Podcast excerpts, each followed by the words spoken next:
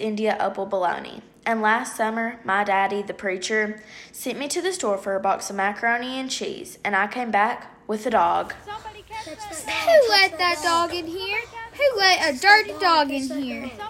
Catch that dog. Catch that dog. Wee, watch out. Catch Coming through. dog, catch dog. Excuse me. dog. Catch that dog. Well, hello there. Catch that dog. Did that that dog just smile? Catch that dog. Somebody grab that dog. Catch that dog. Are you the boss lady? Let me give you a hug. Catch that dog. Catch that dog. Oops. Please, somebody call the pound. Wait a minute, that's my dog. Don't call the pound. Here, girl. Who, me? Here, girl. Are you talking to me? Here, Winn Dixie. Okay then. It's her name, honest. Don't you know not to bring a dog into a grocery store? Yes, ma'am. She got in my, by mistake. Uh, I'm sorry. It won't happen again.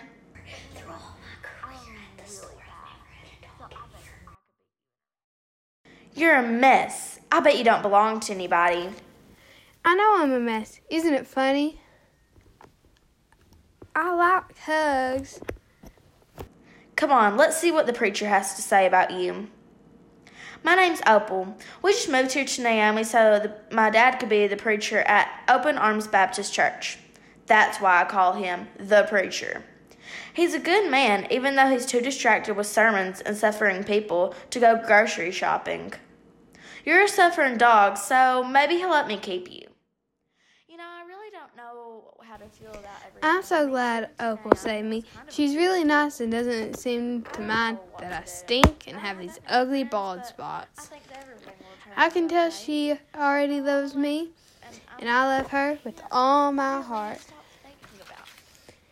Okay, Winn Dixie. Friendly Corners Trailer Park is an adult trailer park, and the only reason I get to live in it is because the preacher is a preacher, and I'm a good, quiet kid. You've got to be good too. So don't pick any fights with Mr. Alfred's cats or Mr. Detweller's little yappy Yorkie's dog Samuel. Yes, Opal, anything for you. Sit. Stay here. I'll be right back.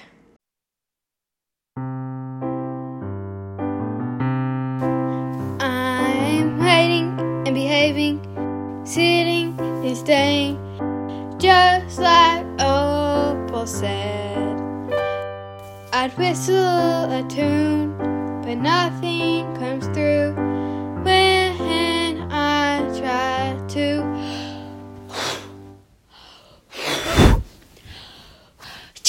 So I'll keep waiting and behaving, sitting and staying, just like Opal said. Daddy? Mm-hmm. Daddy, do you know how you always tell me that we should help those that are less fortunate than ourselves? Mm-hmm. Well, I found a less fortunate at the grocery store. Is that right? Yes, sir. Daddy, I was wondering, could this less fortunate stay? Could you stay with us for just a little while? Opal, what are you talking about? I found a dog, and I want to keep her. No dogs. We've talked about this before. You don't need a dog. I know I don't need a dog, but this dog needs me. Look. Winn Dixie. That's me.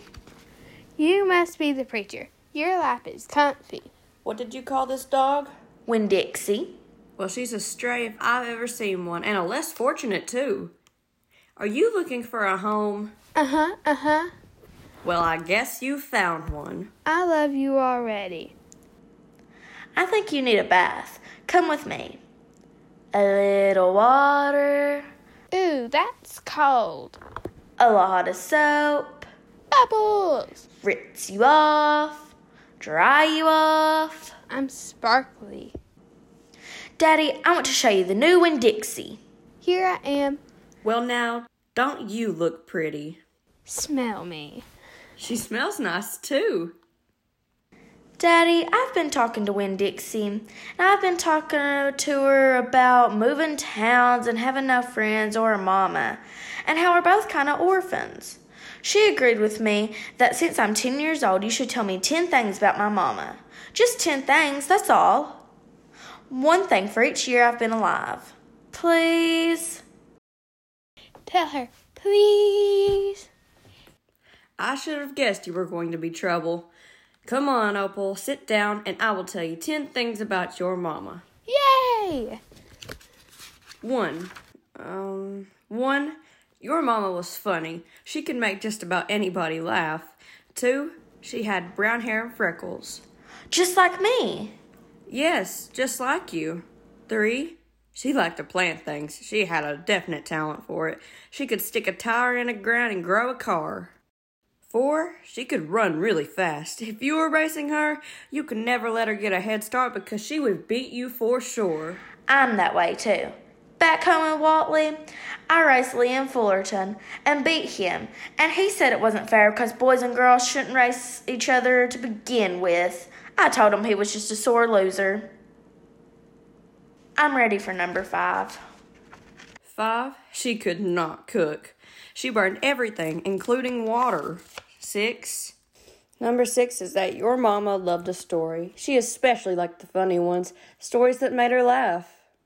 What's number seven? Let's see. Um, she knew all the constellations, every planet in the nighttime sky.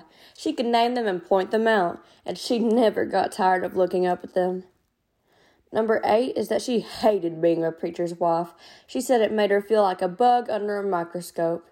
Ten, Nine. nine. Nine was she drank beer and whiskey, and sometimes she couldn't stop drinking. That made me and your mama fight quite a bit. Number 10. Number 10 is that your mama loved you. She loved you very much. But she left me. No, Opal, she left us. Okay, thank you for telling me. Come on, Winn Dixie, let's go to my room. I'm going to write all of them down so I won't forget. I want to know them inside and out so if my mama ever comes back, I recognize her and I'll be able to grab her and hold on to her so tight and not let her get away from me again. Good night, Winn Dixie. I'm happy for Opal. She got to learn about her mama. Maybe that help her not be afraid like me.